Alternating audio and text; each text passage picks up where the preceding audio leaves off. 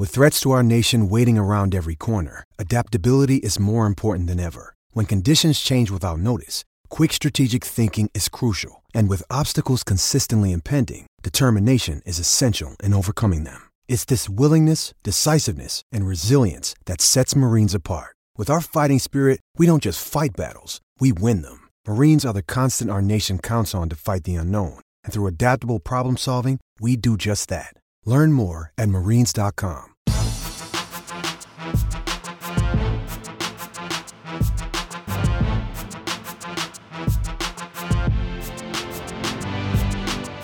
Welcome to the mini break, your daily podcast for the biggest storylines, results, and controversies from the tennis world. Today is Wednesday, June 24th. We have a fantastic interview for all of you listeners on the show today. He is the tournament director of both the Volvo Car Open and this week's Credit One Bank Invitational Team event in Charleston. Bob Moran joins the show to talk about this event going on this week, to talk about how happy he is to be able to bring some form of professional tennis to the Charleston community and how that Charleston community has embraced tennis as a whole. Uh, for those of you who don't know, the Volvo Car Open, the WTA Charleston event that always kicks off the clay swing on the WTA season, it falls right after Miami in the calendar. Uh, so many players, when they speak about that event, uh, they speak so you know great, you know, candidly. Uh, when they're speaking candidly about it, they speak so positively about it. They're just you know they're they're so complimentary, whether it be the accommodations, whether it be the beautiful Charleston facility, whether it be the tournament organizers such like such as Bob, all of these sponsors involved, the fans who come out to the event to really make it such a spectacular atmosphere. Uh, so many people rave about that Charleston event, and so I know as a tennis fan from afar, it is great to see that Charleston community get to see some form of tennis during this time period. And you know, we talked to Bob about that. We talked about what it was like for him to be able again to bring a professional tennis event to uh, the city of Charleston during this time period. Uh, of course, in the wake of the Adria Tour this past weekend. So many players, you know, uh, Coric, Dimitrov, Novak Djokovic. And by the way, I'm going to talk about that in a little bit before we get to our interview testing positive. Uh, we talked to Bob about what it's like for him to, you know, put on an event under these circumstances, the many precautions, the rigorous, you know, standards and regulations in place to ensure maximum safety conditions, to ensure the health of all of the participants, you know, tournament organizers, volunteers uh, who take part in this event. And then, you know, again, we talk about what it's like to bring on this sort of team event. I think, and I mentioned this during the show, but team events uh, in the game of tennis have become more and more popular, and they just seem to be embraced so wholeheartedly by us tennis fans as a community, whether it be Laver Cup, Davis Cup, Fed Cup, uh, Hopman Cup, ATP Cup at the beginning of this season. Boy, was that years ago, the inaugural ATP Cup. But all these things are, as tennis fans, these team events, it's clear we're attracted to them. And so for Bob to be able to bring this Credit One Bank Invitational, a women's team event, uh, you know, it's an extraordinary circumstance that brought about this event. But I ask him what he sees, you know, as uh, team events, where what role they play in the future exhibition events for the WTA schedule. And then, you know, of course, him being a tournament director, I ask him about the balance of the WTA schedule. I ask him about all of the competing interests, how difficult that make coordinating, you know, a formal schedule for these players to return to so that we as fans can see action during this 2020 season. Uh, it's a fantastic interview. I don't want to get into any more of it. Of course, we also have fun with Bob as well.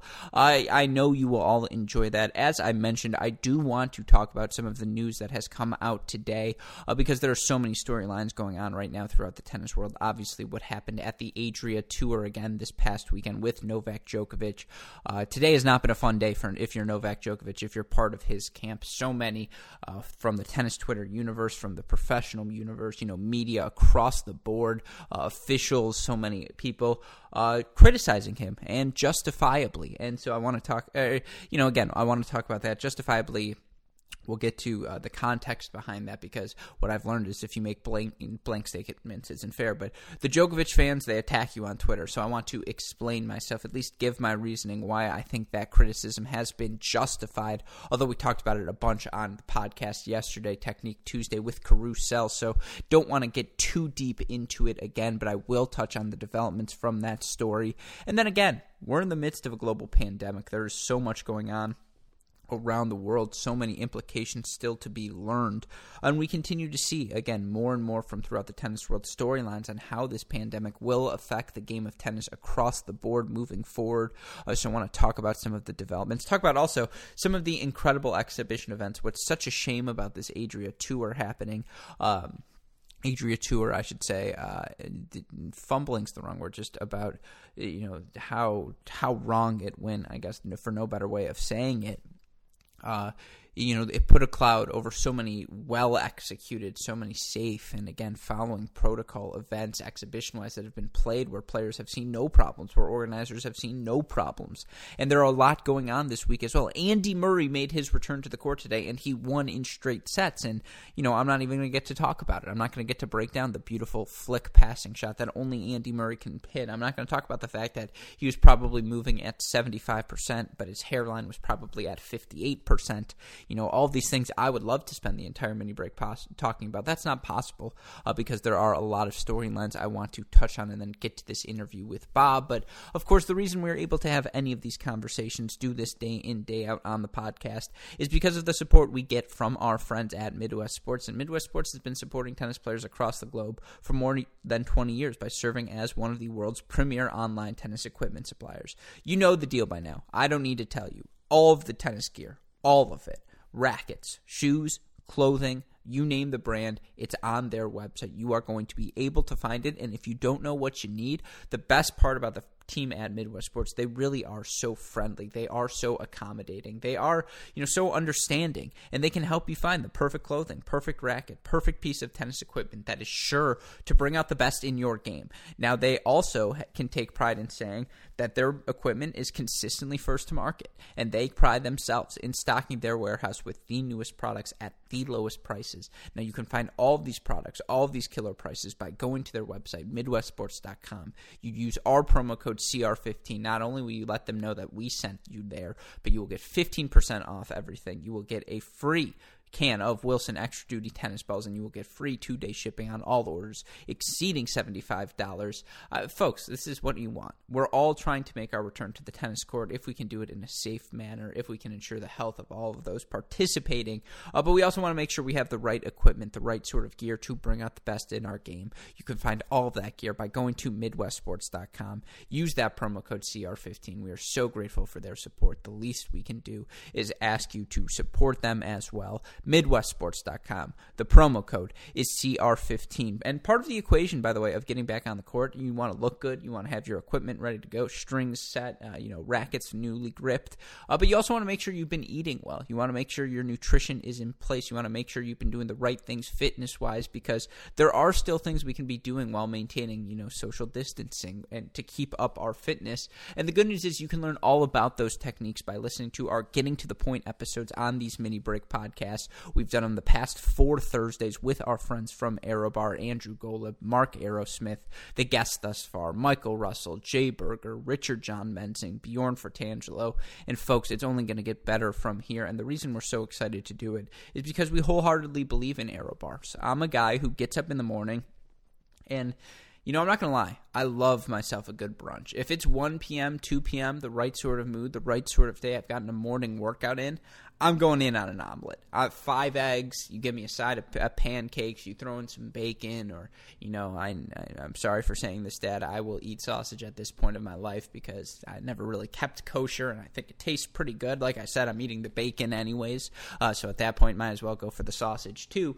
Uh, but the point is, I love brunch, but if I need to be functional during the day, you know, that's just unacceptable to me. I want an energy bar. I want to be fluid. I want to be loose on the go. And I will tell you, folks, I know even when I'm not turning to the tennis court. When I'm turning to the tennis court, I'm doing this always. But just for a healthy alternative, for the right way to get my day started, I turn to our friends at Aerobar. And you can too by going to their website, aerobar.com. You use our promo code CRACKED15. You're going to get 15% off your delicious order of Aerobars, whether it be that chocolate chip, that delicious cinnamon honey oat. You want to get yourself a box. So order yourself up some Aero bars. Use that promo code Cracked15. Get 15% off your order. Let them know we sent you there. And again, be sure to check out our Getting to the Point episodes with our friends from Aero Bar every Thursday on the Mini Break podcast. All right. With that being said, again, I will go through this quickly before we get to our interview with uh, this weekend's Credit One Invitational, uh, this uh, the Volvo Car Open Tournament director Bob Moran. Uh, but just an update again on where we are at, at with the Adria Tour. And for those of you who maybe didn't listen, and you can get the full breakdown of my thoughts on the handling of this Adria Tour, on the aftermath, the backlash, all the different things by listening to yesterday's podcast. But just a recap.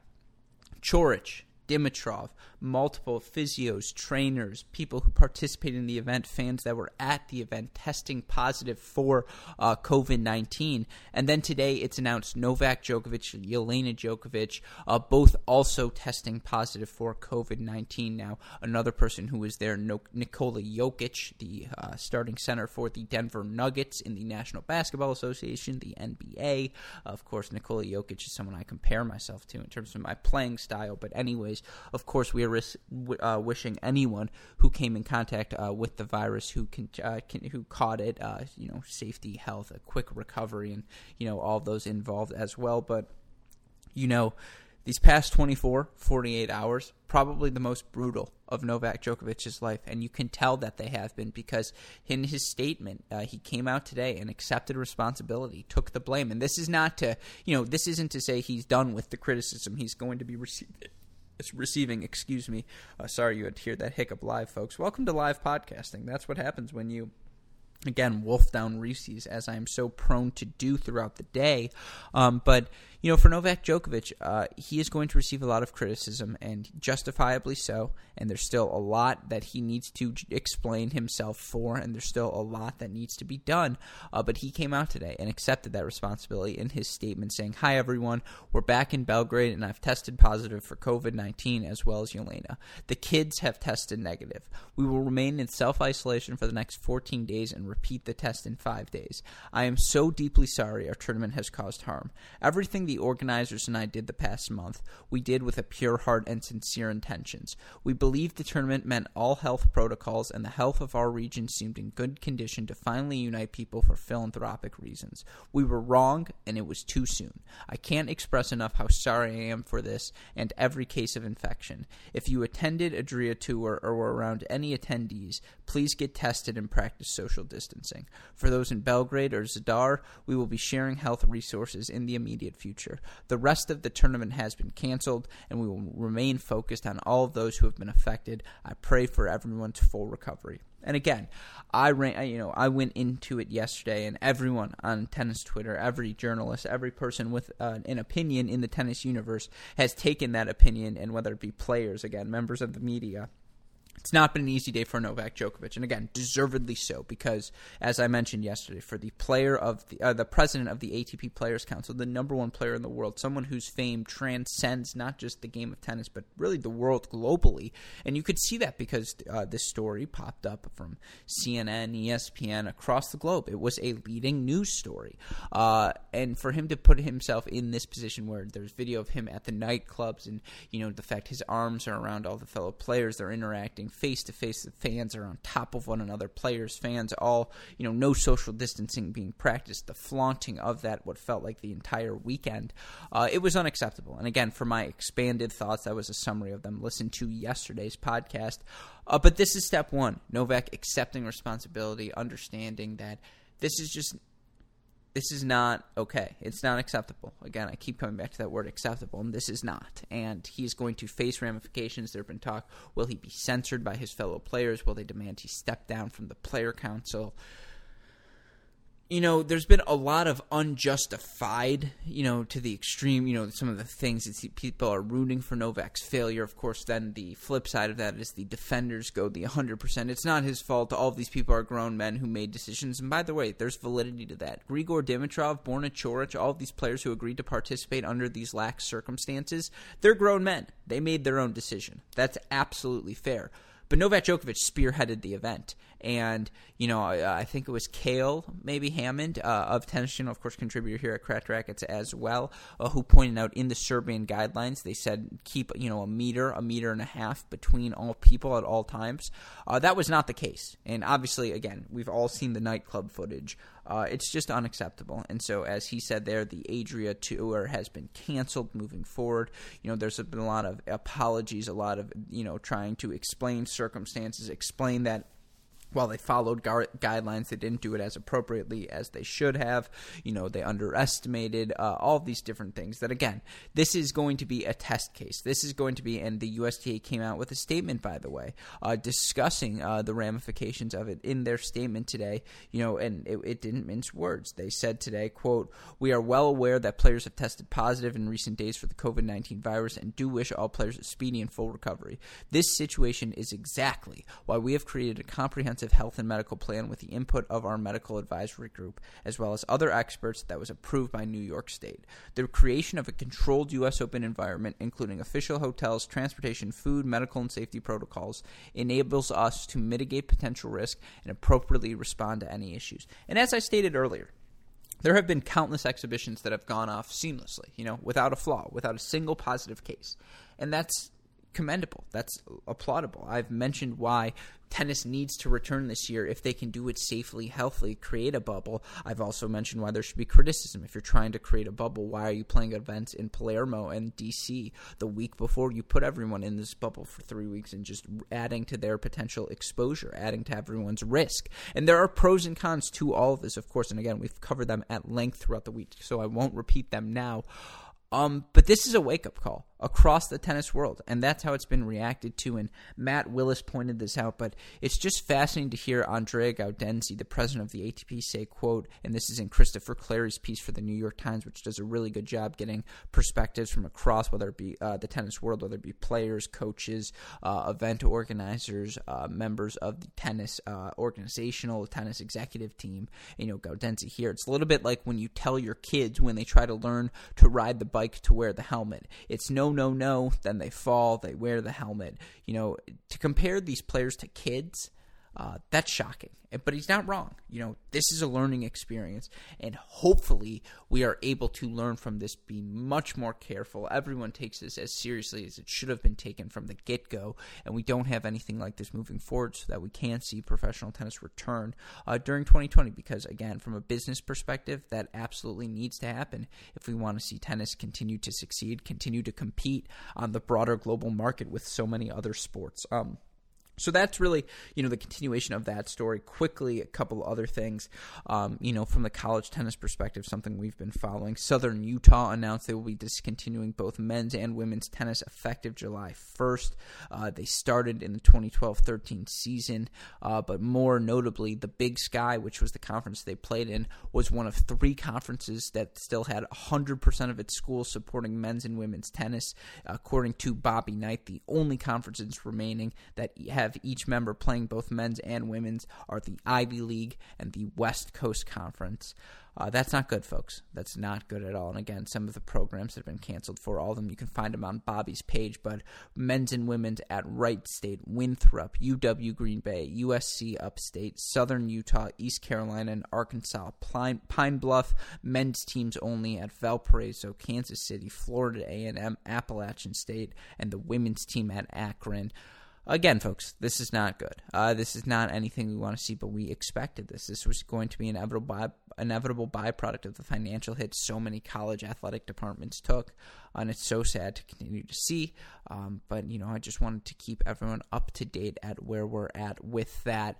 Um, but as I mentioned, there's also a lot of positive things going on right now in the professional tennis world uh, because, as I said, there have been so many exhibition events that have gone on seamlessly, and you know, Battle of the Brits is going on right now. We get to see Andy Murray's return to the court. We've gotten to see so many fantastic performances from the women playing exhibitions in the Czech Republic, uh, and then of course we have a debut event, an event we would all be attracted to, even if it was a normal year, a normal tennis calendar, and this just happened to pop up on the schedule. And that, of course, is the Credit One Bank Invitational that is going on this weekend in Charleston.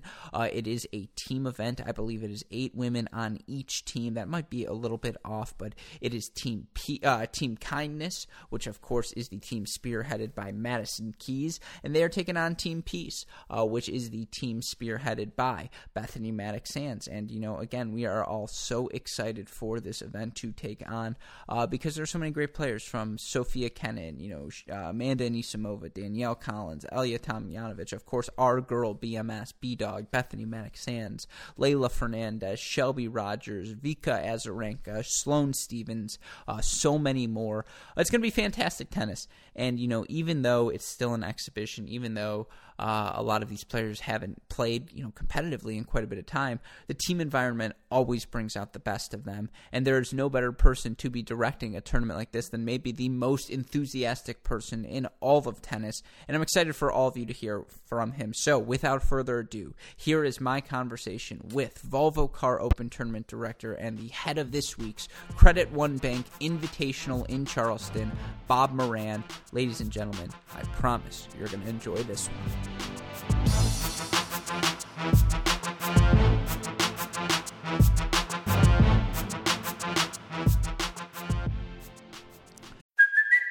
it's Kaley Cuoco for Priceline. Ready to go to your happy place for a happy price? Well, why didn't you say so? Just download the Priceline app right now and save up to 60% on hotels. So, whether it's Cousin Kevin's Kazoo concert in Kansas City, go Kevin, or Becky's Bachelorette Bash in Bermuda, you never have to miss a trip ever again. So, download the Priceline app today. Your savings are waiting.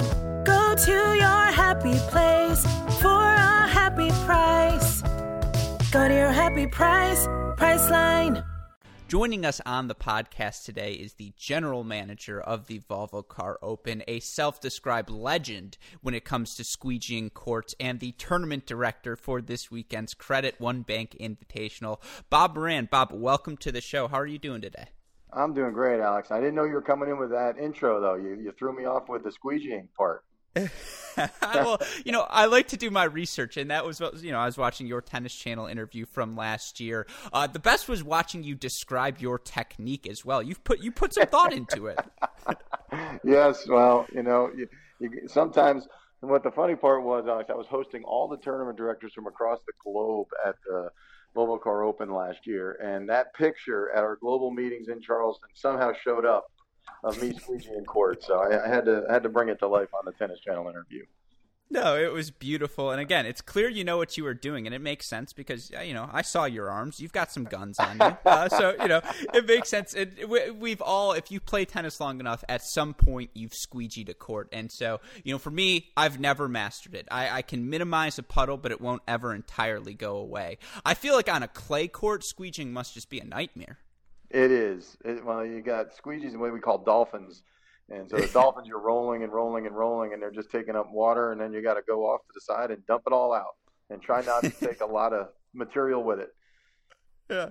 No, that's uh, yeah. It is. There's an art to it, of course, just like there is an art to being a tournament director, to managing a tournament. And you know, I think we got the squeegeeing talk out of the way. Now we can get into this weekend's Credit One Bank Invitational, an event that I know I speak for tennis fans everywhere when I say we are so excited for because, particularly, it feels over the last two, three years, uh, the abundance of team tennis events uh, events that emerge on the schedule have captured the imagination the attention of tennis fans everywhere. And obviously, this year's Credit One Bank Invitational is being held under extraordinary circumstances.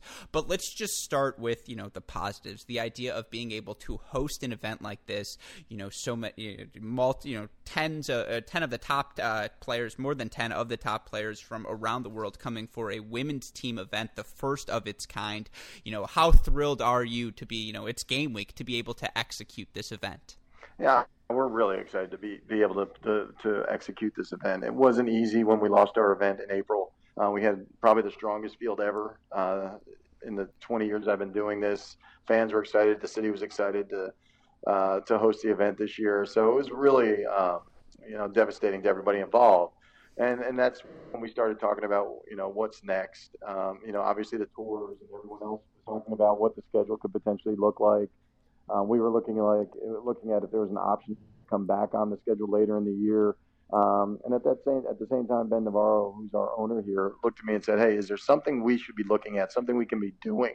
Obviously, these players aren't having the opportunity to compete or play, so let's let's explore our options." And that's when we started really uh, taking a look at what we wanted to do. And to your reference regarding the team aspect, that came from the players. I you know, I talked to uh, many players about having an event. Number one, they were excited to be here, but number two was, yeah, we think a team event could be really cool because you know you don't want to come in even around robin. You could come in and play a couple matches and, and move on, but they didn't want to come in and play a straight you know tournament um, kind of match where they lose first round, they come to Charleston, they lose on Tuesday, and and they're done for the for the duration. So the team. Uh, aspect really came from them, and then we just started building what that could look like, and having singles and doubles, was really important to us. And then also making the points uh, grow as the week got on because p- players are coming from different places of training. Some have been training full on and getting match play in. Some haven't played. Madison Keys hadn't played a match since Australia. Um, so the level of play and where they are, we figured let's start out light with points and let players work their way up to the three points over the Saturday and Sunday. Yeah, and I think that's a theme we also see in this event that you brought over from your Volvo Car Open, which is just how player friendly the event is. And again, I want to get back to the Credit One Bank Invitational, but I do think you should be part of this story as well because I, from my perspective, from the outside, and correct me if I'm wrong, it feels like you know the Volvo Car Open and here at this Credit One Bank Invitational that they've put a fan in charge of the event. That you said this ideal fan who just loves the game of tennis, who wants to bring the best out of the players, make the biggest opportunity for you know all of the people who come and watch the event. Is that your philosophy as a tournament director? Is that a fair thing to say? I feel like you come at it from a fan's perspective, and that's why you know fans, players, so many are gravitated to your events. I think, yeah, I, I think that's it, it, plays a lot into it. We all, my whole team here is, is an amazing group of people who uh, we all come from event event experience, and we're always looking at it from the from the fan perspective. But we all really work hard. I have an, uh, a woman on my team named Eleanor Adams, who you'll hear referenced a lot by the players, and her job is to make sure she's looking at everything from the players' point of view as well. Uh, she communicates throughout the year with them. She talks with them. Uh, she's been doing this 20 years with me as well and uh, has built great relationships with the players. So I think we take a really hard look at things from an event standpoint, from the fan side, but I also think we really take a hard look from the player side and what that's like. Um, I, I'd like to think that we listen a lot. And when you listen a lot and not tell a lot, you can you can pretty much figure out what players want to do and what they want to see in an event and what what's important to them. And I think we've done a great job of that over the last 20 years. Yeah, I have to agree with that. I think you have as well. This isn't just flattery. This is objectively. Uh, you continue to hear player after player we speak to just raves about the Charleston event, raves about the atmosphere, and you know it's not just Hall's Steakhouse that they're excited for. They're excited to be down there playing as well. They're excited just to be on site uh, for the entire event. And so you mentioned uh, the decision to make this a team event, being driven by the players. You know what is the energy like right now on the grounds? It's obviously extraordinary extraordinary circumstances again. There aren't going to be, you know, uh, the usual crowds. But what is the energy like for the players to be back in the competitive environment right now? Uh, you know, the energy amongst the players is great. It's just, it's really odd. And it's odd for them because the only time they're ever here is when we're completely built out for a tournament and there's tents and structures and people and all of these things, moving parts around. And right now, we are, you know, down to everything in the stadium. We haven't we don't have to build anything uh, for a fan. So they're walking the grounds and they're, they're making comments like how pretty it is, how quiet it is, and we have a pretty large footprint with plenty of practice courts. Um, and it's it, it is funny, Alex. They they are creatures of habit. You know, their first concern was, will I be able to get a, a practice court tomorrow? And we're like. Well, seeing as you're only 16 of you, and we have at least 16 clay courts, we don't think that's going to be a problem. Um, it's it's been fun to see them really start to relax. A lot of them have their dogs with them. I mean, there's at least five to six dogs out on the property every day, and and uh, I, and we're doing. And we told them to bring their dogs. I said, enjoy it. Let let yourself loose. You're getting away from where you've been for a little bit. We're going to really hold tight to our, our health and safety protocols, but just understand we have plenty of room to spread out. We have plenty of space. Um, so enjoy yourselves. Get get all the training you need in while you're here, and we'll, we'll, we'll give you all the match play you need, and we'll have we'll have a lot of fun doing it. So the energy level to answer your question is really high amongst the players. The draft was a lot of fun last night. They were all eager to see what team they're on, and and they're coming up with you know team mottos and sayings, and it's just fun to see them back here. You know when you when you boil it all down. Mm-hmm. You mentioned the draft. Uh, I was watching it last night on Tennis Channel. Uh, Bethany Mattek-Sands, friend of this program, so I don't mind saying this. You know, she definitely dropped the first in tennis channel history. That's got to be the first time that word was used. Uh, just because you know I love Steve Weissman, but that's not his. You know he never gets that adventurous with his vocabulary. No. Uh, so yeah. So uh, the energy yesterday in the draft was delightful. And again, you you started to talk about. Uh, well, I'll ask this question about the draft since I've got you there. Yep be honest. Uh, who, you know, how close were you to saying, look, I know no one wants to be the last pick, but we just got to do the draft in public. It'll be too good of content. Uh, that was my, you know, listen, I I wanted this to be a, a legitimate, straight up draft. But at the other side of this, I also felt the trepidation in their voices, the emails they're sending back about having to pick someone last and even having to pick yeah. someone first. And um, I think you know what we we ended up doing. It was just the three of us in a room, and they did their draft with me. And mm-hmm. then you know we decided to say, okay, let's just do it in alphabetical order so no one's feelings are hurt. I get you know there's a lot of people who are saying, oh, you guys were chicken, whatever. But you know what? These girls have to play against each other and with each other the rest of the year. And uh, I completely understood their point of view. They're all friends. They really are. This is a really good group of girls who are who are friends both on and off the court. And uh, uh, so I let them off the hook. I said, okay, this is how we'll do it.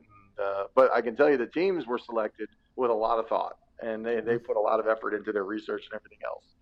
Yeah, and I will also say this: I watched, uh, you know, again the draft, and the way Madison Keys was speaking about Amanda Anisimova, just the reverence she was using when she was describing her game. I'm 100% sure. You don't need to confirm the order. That was Madison Key's first pick. You don't even need to tell me. I could just tell from her body language that that's who she picked first. And so, you know, all of those sorts of things were funny. And yeah, you mentioned it, seeing the players come together. You could tell the energy and the fact that they're all laughing, having fun with one another. It's going to be a really fun event. And for our listeners who aren't well versed, um, you know, there will be both singles and doubles. Can you explain what the format's going to look like this weekend? Oh, sorry. I lost you there for a second. Sorry about that, Alex. Um, oh no, you're fine. I, I think what was really fun was when we were looking at it when they got done, the UTR numbers were so close. I, I, I almost couldn't pick, or I, I probably could have picked one or two different to make it a little bit closer on UTR total rankings, but it was pretty darn close. And so that's what makes it even more fun. I think the match, the matches that we were able to set with this, um, are going to be fun to watch. It's going to be really entertaining.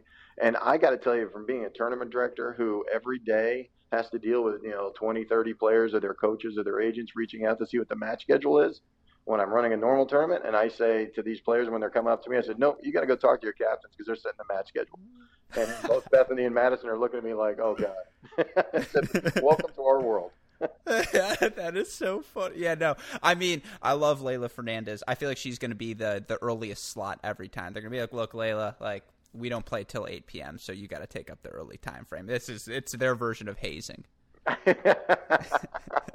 well, you know, it's really fun that second match today because um, Emma Navarro is one of our girls here locally in Charleston, and that you know everyone's talking about that match because that's a rematch of the French Open Junior where uh, mm-hmm. Leylah beat uh, Emma for the title. So mm-hmm. even on those levels, we're having great matchups that people are excited about. Mm-hmm. And for you guys, you mentioned Emma, but to get her and Shelby to both commit to this event as well, how much does that mean to the Charleston tennis community? It means everything to us. And, you know, as I as I I, I was telling, I, I sat down with Emma and and you know, Shelby was an easy reach. We've known Shelby since she was a ball girl here at seven years old. So I've, I've known Shelby for a long, long time. That was one of my first calls, and she was all in and excited. And I talked to Emma too, and I said, "Listen, you're going to be you know, you're the best junior in the country. That's my opinion. And I, have I've seen you play so well in the French and Wimbledon and everything else, and you've represented us at an unbelievable level when it comes to Charles. So I really need you to be part of this. It may not seem like um, a perfect fit for you, but we believe 100% it's a perfect fit for you. So she, as soon as we talked about that, uh, she was all on board and excited to be here. Mm-hmm. And again, for uh, to have this pro event in the Charleston community, to have the sort of commitment it seems from the Charleston community to tennis, how has that helped you succeed not only in you know planning this event, but just with the Volvo Car Open as well, and making Charleston a destination tournament for so many players? Well, I think you know what's great about our fans is they are they're, they're tennis fans, and we've watched tennis grow in this community exponentially since we moved here 20 years ago. Um, and you and I can relate that to numbers that are playing on um, in the local leagues, uh, the amount of clubs that have grown um, since we've gotten here, and the, the, number of clubs that have been built since we've we've moved to Charleston. Um, so what's fun for us is to see the game grow so much at the recreation level, recreational level, but also at the junior level. Um, we have a program here. There's multiple programs in Charleston where there's 10, 12 kids going, going on full rides to major universities and colleges to play tennis, both men and women. And I am a I'm a huge believer, Alex, that I believe professional tennis drives recreational tennis, drives junior tennis. They all are symbiotic. And you know what I believe in Charleston is that we're kind of that unique entity that's able to do all three because we're here every day. We're we're living tennis, we're growing tennis as a professional entity every day and that helps grow the game. So our our fans here know we're here all the time. We're in the community all the time, and that translates to when they come out to watch. They know tennis, and if you win here, you're you're a Charleston girl. I'm sorry if you're from uh, Sloane Stevens to Sam Stosur to um, Caroline Wozniacki. I can go down our list. They're Charleston's girls now, and our fans never forget when you won this event but they also love doubles here. And that's why doubles are so important to us in this concept. If you come to our event and you're here early week, our doubles courts are full with fans because that's what they play and that's what they love to watch. And that's when I talk to others across the globe, they're like, wow, why are you guys promoting doubles so much? And I said, because our fans want to. They want it and it's important to us. So if it's important to us, we it's important to our fans, it's important to us and um, that's what's been fun for us. And I think that's why we continue to grow as much as we continue to grow with this event, is because our fans are bought in and they know what we're what we're doing every day is for the betterment of tennis and in the Charleston area. Yeah, no, I, I completely echo that sentiment. And again, it was a loaded question. Why do your fans love your event so much? I feel like you know that's a softball as soon as far as they it was, come from my. yeah, no. Again, I'm just trying to get you back. I'm trying to get the invite. Like, uh, my uh, my roommate went to uh, you know went to Charleston uh, for college, and he just raves about just live you know being down there and how great it is just to be there. And I'm like, all right, well, I'm looking for an excuse to go. Hopefully, we get to see the 2021 Volvo Open. I knocked on wood as I said that. Um, and we're able to have a return to normalcy in the schedule. And, you know, I would, again, in doing background for this, I read some of your quotes in the aftermath of the Volvo uh, car open being uh, postponed because, you know, that was, it, it goes Indian Wells, Miami, and then Charleston on the WTA schedule. And so you were one of the early events affected by this pandemic. And, you know, I'm curious, what was it like for you in that moment for that Charleston tennis community to have that event taken away? And then, you know, now fast forward a couple of months to be able to bring some form of pro tennis to Charleston this year. Uh, how important is that to you, to the community? Yeah, it was. It was. You know, the continued in my quotes because it was um, mm-hmm. from both a you know a staff perspective, a fan perspective, a community perspective. Um, from a tournament perspective, it was devastating simply because from a financial perspective, we were you know roughly 40 to 45 percent uh, built out. That, you pay your vendors and you don't get that money back. Um, so we took a pretty big loss financially, but probably more emotionally for everybody who's involved here, our ticket holders, our vendors, our partners. Um, this was, you know, this was trending from a ticketing perspective to be our biggest year, significantly biggest year ever. Um, and you know, when you have number one in the world, number two in the world, and you go right down the list, five of the top ten, it was just just we were just so pumped, and everyone was pumped because we worked towards this all year. Um, so it was a devastating piece when we had to cancel. And I can tell you, we pushed until the last minute. We even at that point we were looking, can we do this without fans? Can we pull this off? Players are in the states. Can we create a healthy atmosphere? Can we do it? And you know the the um, the dominoes just kept falling very quickly, and it was so fast Indian Wells made that decision to when we had to make our decision that um, you just couldn't stop the dominoes. And at that moment in time, we just said this is the best uh, outcome for everybody that we just that we move on. Um, but it also got us start to think, start thinking about what could be next, and uh, that's when these thoughts started coming about. The Credit One Bank Invitational. Mm-hmm. And I know, again, I speak for all of us fans when I say how excited we are to watch this weekend's Credit One Invitational. Uh, you, you, sort of talked about it, how important it was to you to incorporate the doubles as well as the singles this weekend. Uh, for our fans who are unaware, can you explain what the format's going to look like? Sure. So um, tonight is opening night, and we have four singles matches. Um, and so Tuesday night and Wednesday night, those matches are all worth one point and then Thursday night and Friday night it doubles to two points each match, and then uh, Saturday and Sunday all matches are worth three points. And why doubles is so important? I really the girls basically over the six days will play four times. They'll all play two singles and they'll all play two doubles. But what was important to me is that everyone contribute on Sunday. So I asked both captains. I said I'd love to see everyone play on Sunday. So let's go with four doubles, and they were all on board and said that should be a lot of fun. So four doubles matches on Sunday should really determine who the winning team is. Mm-hmm. No, and and again, you talk about the scaling in points. It's very similar to an event like the Laver Cup, and yes. you know this is again. I, I talk about. Uh, I said this at the top. The desire, uh, demand for team events from tennis fans is probably more uh, at, at, a premium now than ever before. I know you know this event came out of extraordinary circumstances, but is this Credit One Bank Invitational something you could see repeated? You know, over the course of the next couple of years? You know, it's it's it's interesting. Um, you know, I can't say I'm not looking at that. I, I have to tell you, I, I, watching the player interaction and seeing how they they're enjoying each other and really talking the team aspect, it, it's it, it's something I'm really enjoying. I'm liking now. Is that ever going to have a chance to fit on the schedule? I don't know the answer to that. I, I think it's something we want to look at, and I think others are probably looking at. Um, you know, we're eager to get back on the schedule with 2021 Volvo Car Open and continue uh, our event uh, in the great way that we've been doing for the last many, many years.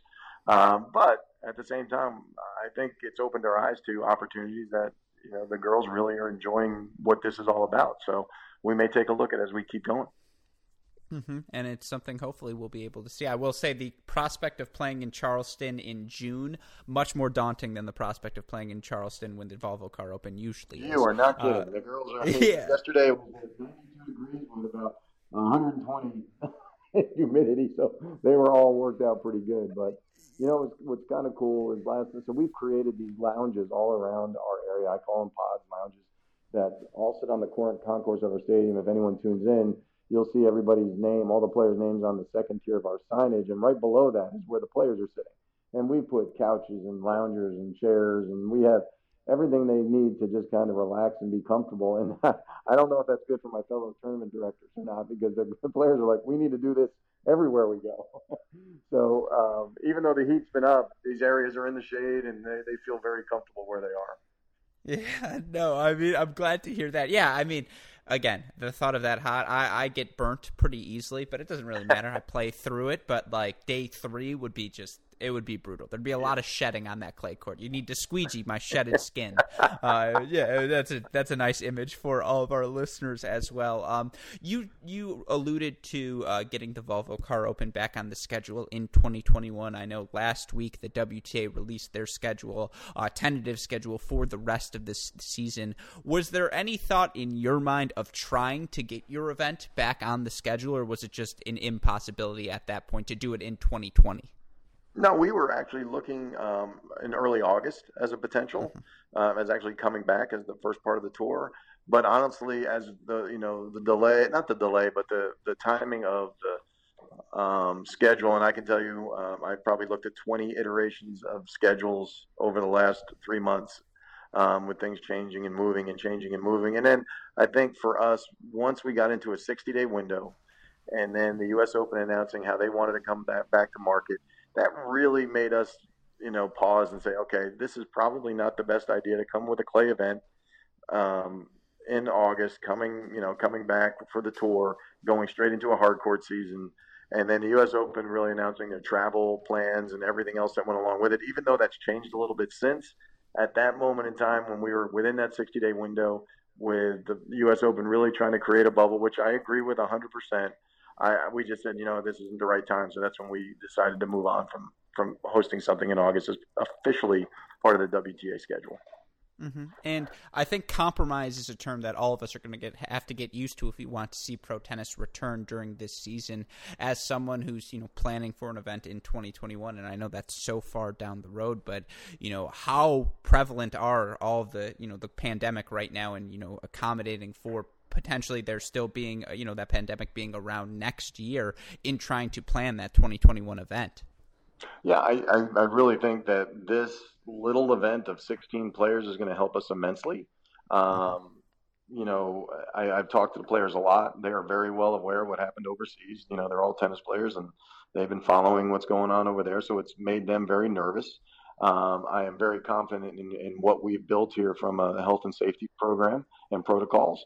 But, you know, there's some things that aren't natural to us. It's not natural for us all to wear masks. It's not natural. So it's hard but we were making uh, everybody everybody do it. Um, it's not natural to space with people. Tennis players like to get up and close and personal and talk and chat. And, um, these girls wanted to hug each other when they got here, and it, you know it's it's not the norm, and it's so where where it's not easy is you know I feel like sometimes I'm the sheriff and saying, hey guys, mask up. Hey guys, let's let's keep spaced and what, what's been great about the girls here, they've they've listened, they are engaging it, they're actually monitoring each other, um, which is what I needed. And in order for us to come back as a sport, and I said it on the tennis channel last night, we have got to work as a team, both our our staffs and the folks that work with us and the players and their teams. We all have to work together because yes, everyone came in on Saturday and Sunday, got tested, everyone was negative everyone inside the gates was was tested negative, but that doesn't mean anything because everyone has to leave here at some point in time. They got to go home. They got to go to their hotel, um, and they're going to experience people outside, that, be it at a gas station or a hotel lobby, what have you. Wear your mask. Continue to space. We're feeding everybody here, so no need to go out. Um, if you're going to go out, order curbside pickup or um, Uber Eats, anything like that, uh, to continue to be safe. And I, I, can't tell you how proud I am of these girls because they've all really um, embraced that and are really trying their best to um, do what's right when it comes to the health and safety protocols we put into place. I mean, honestly, when someone's on a practice court, as soon as they're done, my team is out there and sanitizing the benches, the nets, cords, everything. Uh, so that next person can come out and practice. Um, everyone has their own cooler that my team is completely sanitizing ever after every practice. We load it back up. The only people that touch those coolers are the players themselves and the team on the player services who are wearing gloves and are sanitizing those at the end of every day. And that's just to mention a couple of the things that we're doing and uh, to, to make this safe because you have to. And to back to your point, this is going to be the new norm moving into 2021 as well. Um, and if we can do it with the players and everything else, then we can start talking about fans. But until we can prove that we can do it with the players, we can't have that fan conversation. Yeah. And so, you know, that leads me to a question I think I have to ask today. Obviously, in the wake of the Adria Tour and multiple players testing positive uh, during the course of that event, and, you know, just how laxed it seemed to be, how deregulated, I suppose, or just, you know, it, it felt far too normal given the circumstances going around. And so, while, you know, if you feel like you want to comment on that event, please feel free to. But I suppose my question to you is in the aftermath of something like that, as a tournament director, and I hope our listeners can tell this by just, and I can tell by talking to you. This is the first 30 minutes we've ever chatted, but it's so clear how much you care about the players, how much you care about everyone involved in an event you are putting on do you feel it is possible, you know, under these circumstances to, even if that means, you know, obviously there will be sacrifice, whether it be without fans or whatever the circumstances may be. Do you think professional tennis can be played and that it needs to be played, you know, given the, I suppose, competitive, you know, the global market of competitive sports under these current circumstances? Yeah, I, I think it can be played. And, and I think it just really goes back to, um, being a complete team effort. It can be played, and I'm hoping that we can help, you know, guide down the path um, through this event that it is possible, um, but everyone has to to follow the rules. Everybody, no matter what. And you know, I sent a message to my team last night at the end of the day, and I thanked them for all the hard work because it's been hard. And I said, but we got to continue to look out for each other, and don't take offense if I walk up to you and say, "Hey guys, get the mask on or, or separate." Um, and and no one should take offense if anyone on my team is saying it to the other team member. I said we all have to help each other. We all have to look out for each other because it's just not natural. Um, and I think the more and more we do it, by the end of the week, we all should be comfortable about spacing and and uh, masks and everything else. And uh, you know, I, I after our draft last night in my interview with Tennis Channel, I just pulled both groups, socially distanced, of course, together, and, and and just shared that same message that I'm there for them. My team is there for them, but they got to help us too. And uh, every girl shook their head, and and uh, you know, I'm I'm pretty confident you're probably seeing some social media from players here who are really trying to show that they're they're following the rules because they do want to prove that we can come out of this and that we can have professional sports and we can have professional tennis. Um, so I, I, told them it's in their hands. Um, we're going to do everything we can to help, but it definitely is in their hands to to make sure outside our bubble they're doing the things necessary that they're doing inside the bubble. Yeah. No, absolutely. And again, I know I speak for all of us tennis fans when we say how excited, even under, you know, if it was a regular 2020 schedule, uh, we would be thrilled for this an event like the Credit One Bank Invitational, and we would be thrilled for this sort of team exhibition, bringing together so many of the top women from around the globe.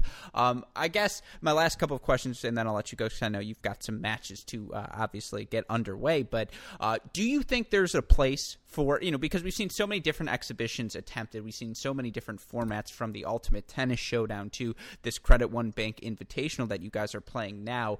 Uh, those who follow tennis under ordinary times know it's a 45 week out of the year schedule that every weekend there's some sort of event that can be played if you'd like if you are a professional tennis player do you think professional tennis moving forward, coming out of this quarantine, should find a place in its schedule for exhibition events such as this, such as UTS, even under ordinary circumstances? Well, you know, and this is coming from someone who runs a normal tournament. Um, yeah. You know, what, what we go through as tournaments is player participation all the time. We all want the best fields we can get. Um, we all want players to participate in our events, and now you have, you know, you have different levels. You have Grand Slams, then you have our Premier Mandatories, you have your our Premier Fives, you have our 700s, and you have our Internationals. And we're all going to get different size fields. Um, and I can tell you, a constant commentary amongst tournaments is always going to be about why are players playing more. And you're also going to hear the commentary from the players saying, wow, we have got a lot of, it's impossible for us to play everything that they want us to play. Um, so it's it's when you talk about exhibitions, you're adding more to that schedule, and every time you add more to that schedule, it's going to hurt someone who is operating a tournament. Um, so it's it's really really difficult to give you probably the answer you want to hear, which is, hey, we should be doing all the exercises that that are possible. But I can tell you from a tournament perspective, it's really hard when um, you're putting all your time and effort into something. And it's mm-hmm. you know the cost of running an event that's a week long is significant. And when someone pops in with an exhibition for a weekend that steals a couple players away from someone else, uh, and they're not investing what we're investing, that's hard to take sometimes. Um, so you're hearing my side from a tournament side. My my side when I listen to the players is they need to earn a living. They need to um, have the opportunity to do everything they can. So I get that and understand that. I think there needs to be a balance and there always needs to be a balance. Um, you know, we get we go back and forth on when the tournament when when should the WTA year end. And I can tell you, there's more arguing between players and tournaments about one week. One week, and I, you know, the tournament the tournaments would love to see one week more, so it gives a little bit more time for the for for the Asian swing to finish up and get to our finals where everyone's healthy playing in our finals because that's our most important event. Um, and the players are basically that they don't want to see that extra week. It's a long year for them. It's a it's a long season. So for them, it's like no, no, we don't want another week out of the schedule. It needs to all fit within this these 45. We're only playing 45 weeks. And mm-hmm. so when you hear me talk about that, the biggest argument we have a lot of times when we're on council calls and and board calls is about one week more or one week less. So think about that when you're trying to add more to the exhibition side of things, and, and that's that's where things get complicated a little bit.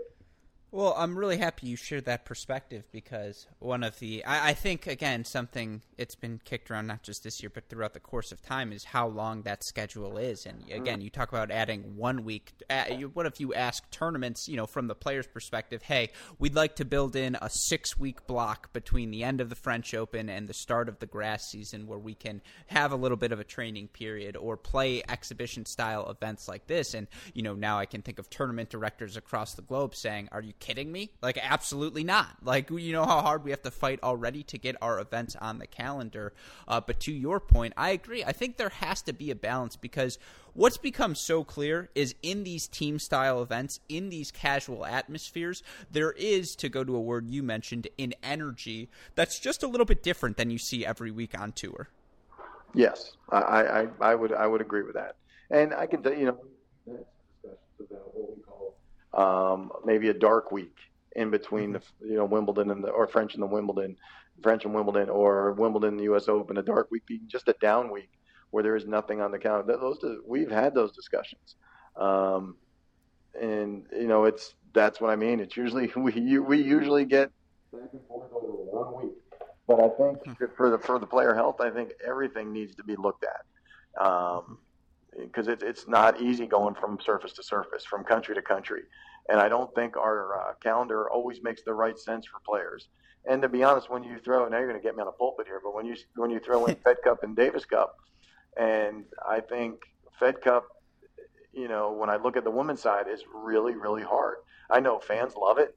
I know players probably love playing for their country, but at the same time, will tell you that you know finishing the Australian Open um, after a grueling couple, you know, month in uh, in in Australia or, or New Zealand or wherever they may be warming up for Australia, and then having to travel across the globe to play into a Fed Cup, and then when they're done, having to go back to the Middle East to start that little swing of Doha, Dubai. Mm-hmm. All right, and then going and the way the schedule is now, going back and you go Indian Wells, Miami, Charleston, and then you're expecting a Fed Cup final. I mean. Yeah you're you just crazy more major events into a schedule that's already jammed up. Mm-hmm.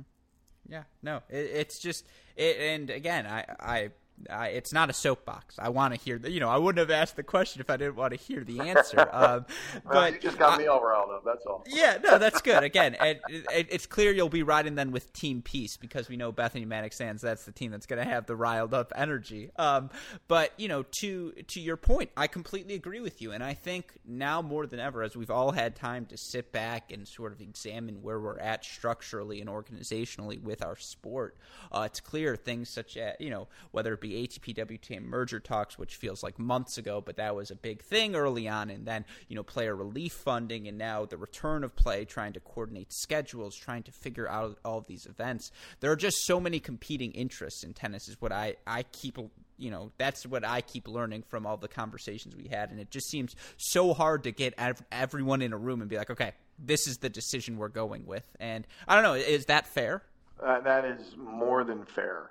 And uh, you know, it's it's like alphabet soup to be honest. When you you have ATP, WTA, ITF, Grand Slams, all have a position, and you would think in these this day and time that it would be easy right now, or it should be easy, because of the times we're in. These are these are times that no one's ever experienced before. If there's a time to come together and start working on, you know, schedules and announcements and the simple stuff in my mind, to the, it would be now but what you're seeing is, you know, U.S. Open makes their announcement, ATP makes their announcement, WTA makes their announcement, and it just kind of, and the ITF's going to make their announcement, and we're not making them together as one entity in tennis. Um, and, and, and trust me, I know that combining tours or entities, what have you, and bringing all together is a monumental task. It's easy to say this is what should be done, but from a legal perspective and everything that goes into it, I get that it's going to be hard but we should be working towards getting some clarity within the tennis world. Our rules should be the same. Um, our point structure be, should be the same. All of these things should be the same, so the fans at least could understand. If it's a tough, if it's tough enough time for a guy like me who's been in this for 20 years to understand how all the rules are different, on the ATP and the WTA side, and then you threw the ITF in there and the USTA in there. Yeah, I uh, yeah. I think the fans probably have a tough time understanding as well. Yeah, no, and like it's very, very easy as well, you know, on the player perspective to say, well, you know, why aren't the players unionized? There should be a union. A, find me one international union over the course of history that has held up and been successful. There's not very many. And that's not to say I'm anti union. That's just to say the realities of, again, those competing interests from the organizational side exist on the player side as well. And all of that has been exposed uh, over the course of the period. But, you know, again, I think that's a conversation we can save for another time. Uh, two more questions about this weekend's event, and then I'll let you go. You are on the grounds this weekend. You have seen all of these players. Who's one player that has stood out to you to you th- to where you say, "Oh wow, this person has definitely been putting in work over these past couple of months." Well, you know, um, you can definitely see Sofia Kenin feels just looks like she's been training and, and ready to go. Um, I do know, you know, Allie Riske. She's she recently bought a house here in Charleston, so she's kind of been up here training a little bit. And she's played some UTR events. Um, let's see who else I really saw who's been out working. Our Caroline Dolehide I saw hitting mm-hmm. today really well, and she's got a big matchup tomorrow against Madison Keys. So that should be a that should be a you know a big hitter holiday. Right? Everyone should be watching that match because those two girls who can really hit it hard are going to be going at it. Um, Jennifer Brady looks like she's in, in really good shape and, in, and really practicing hard. Um, so I, I don't see anyone here who looks out of form. I see it. I mean, I'm seeing two and three a day uh, workouts right now from all of them. Everybody's out here twice or three day, three times a day working out, hitting, um, and I think that's part of the excitement. They're all back, so they're all uh, getting the opportunity to hit with each other and and and, and play some match points. But um, uh, I think you're going to see some really good tennis. Uh, I'm I'm more interested to see how doubles is going to shake out because you know there's going to be some uh, pairings that have never paired before, and then you're going to have you know you've got you know Kenin and Mattek Sands who have played before. Uh, so it'll be interesting to see how that all plays out from a doubles perspective as well. Mm-hmm. No, I mean, I, it was three lifetimes ago, but Sofia Kenin became a Grand Slam champion in January. It's unreal. Um, and it, yeah, it's crazy to think about. So I'm glad to hear that as well. It was very funny yesterday. Steve Weissman goes, "So Victoria Azarenka, you know, why do you think you've had so much success in doubles?" And she's like, "I don't really know." And so you know, that was that was one of the highlights. It speaks to again the atmosphere, though. Everyone's laughing, everyone's having fun, and it's going to be a spectacular event. Now, I think I know how you're going to answer this question, but I'll ask it anyways to conclude today's interview. Team Peace, Team Kindness. Who are you going with? Alex, this is a great talk. I appreciate it.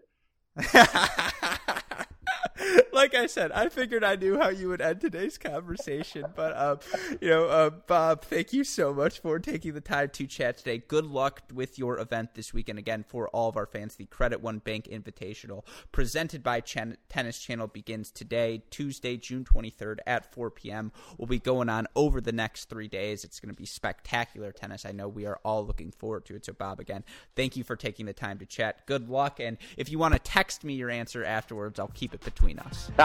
Thanks so much. and appreciate everything you're doing for the sport of tennis. Thanks so much, Alex. Uh, appreciate you saying that. Take care, Bob. You got it. Bye bye.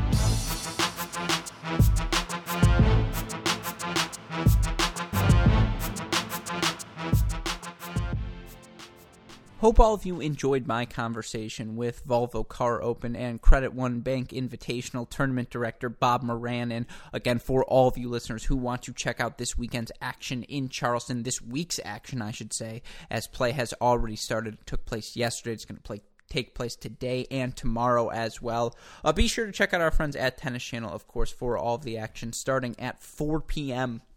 I believe 4 p.m. each and every day.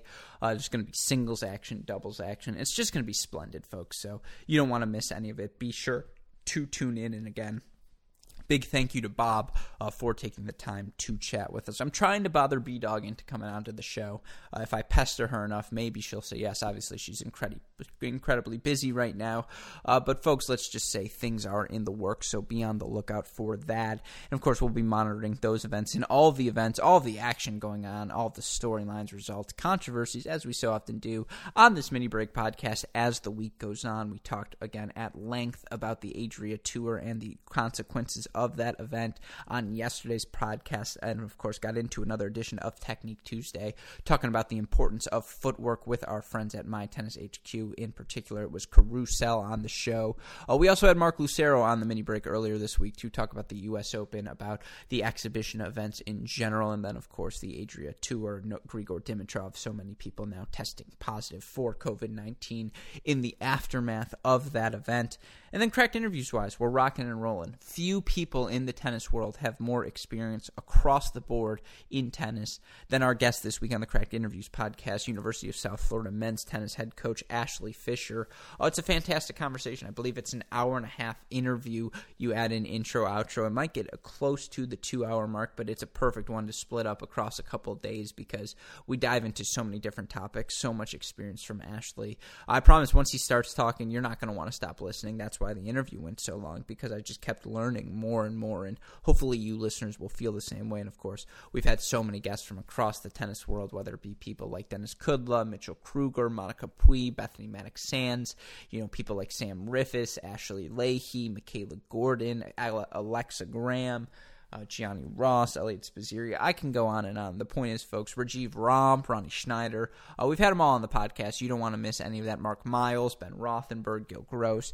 So be sure to like, rate, subscribe, review this podcast, the Great Shot podcast, the Cracked Interviews podcast, and the Inside Out podcast. Be sure you don't want to miss any of our YouTube videos as well. So go hit the subscribe button there. You don't want to miss the incredible work of our super producers, Max Fligner and Daniel Westoff, who have a f- of an job to do day in, day out, and always get the job done on. By the way, if you want to hear the backstory of why I say that at the end of every podcast, go subscribe to our Patreon because we just did our first Patreon mailbag. It was a it was delightful. One of my favorite podcasts I've ever recorded. Max Rothman and I getting to our roots, answering some of your listener questions. Uh, it's very funny. It's uncensored it's delightful. And uh, so, you know, if you want to hear that, please, we ask you go join our Patreon. And to all of you who have already, uh, we greatly appreciate your support, especially in a time like this. It means the world to us. So that is our gift to you, of course, as well. And then again, if you've missed any of our content, be sure to go to the website crackedracquets.com, Twitter, Instagram, Facebook, YouTube. It's at Cracked Racquets. You want to slide into my DMs directly. It's at Great Shot Pod. As I always say, a big thank you to our friends at Midwest Sports. Go to to MidwestSports.com. Use that promo code CR15. Shout out to our friends at ArrowBar as well. Be sure to use that promo code CRACKED15 to get yourself in the right place nutrition wise and joining. Uh, just get yourself a nice case of ArrowBars and be on the lookout again for those getting to the point episodes. Our next one will come out tomorrow. Uh, you're going to like the guest. I guarantee it as well. But with all that being said, again, for our wonderful guest today, Bob Moran, our super producers, Max Fligner and Daniel Westoff, our friends at both Midwest Sports and ArrowBar, and all of us here at both Cracked Racquets and the Tennis Channel Podcast Network. I'm your host, Alex Gruskin. You know what we say, folks? That's the break, and we'll see you all tomorrow. Thanks, everyone.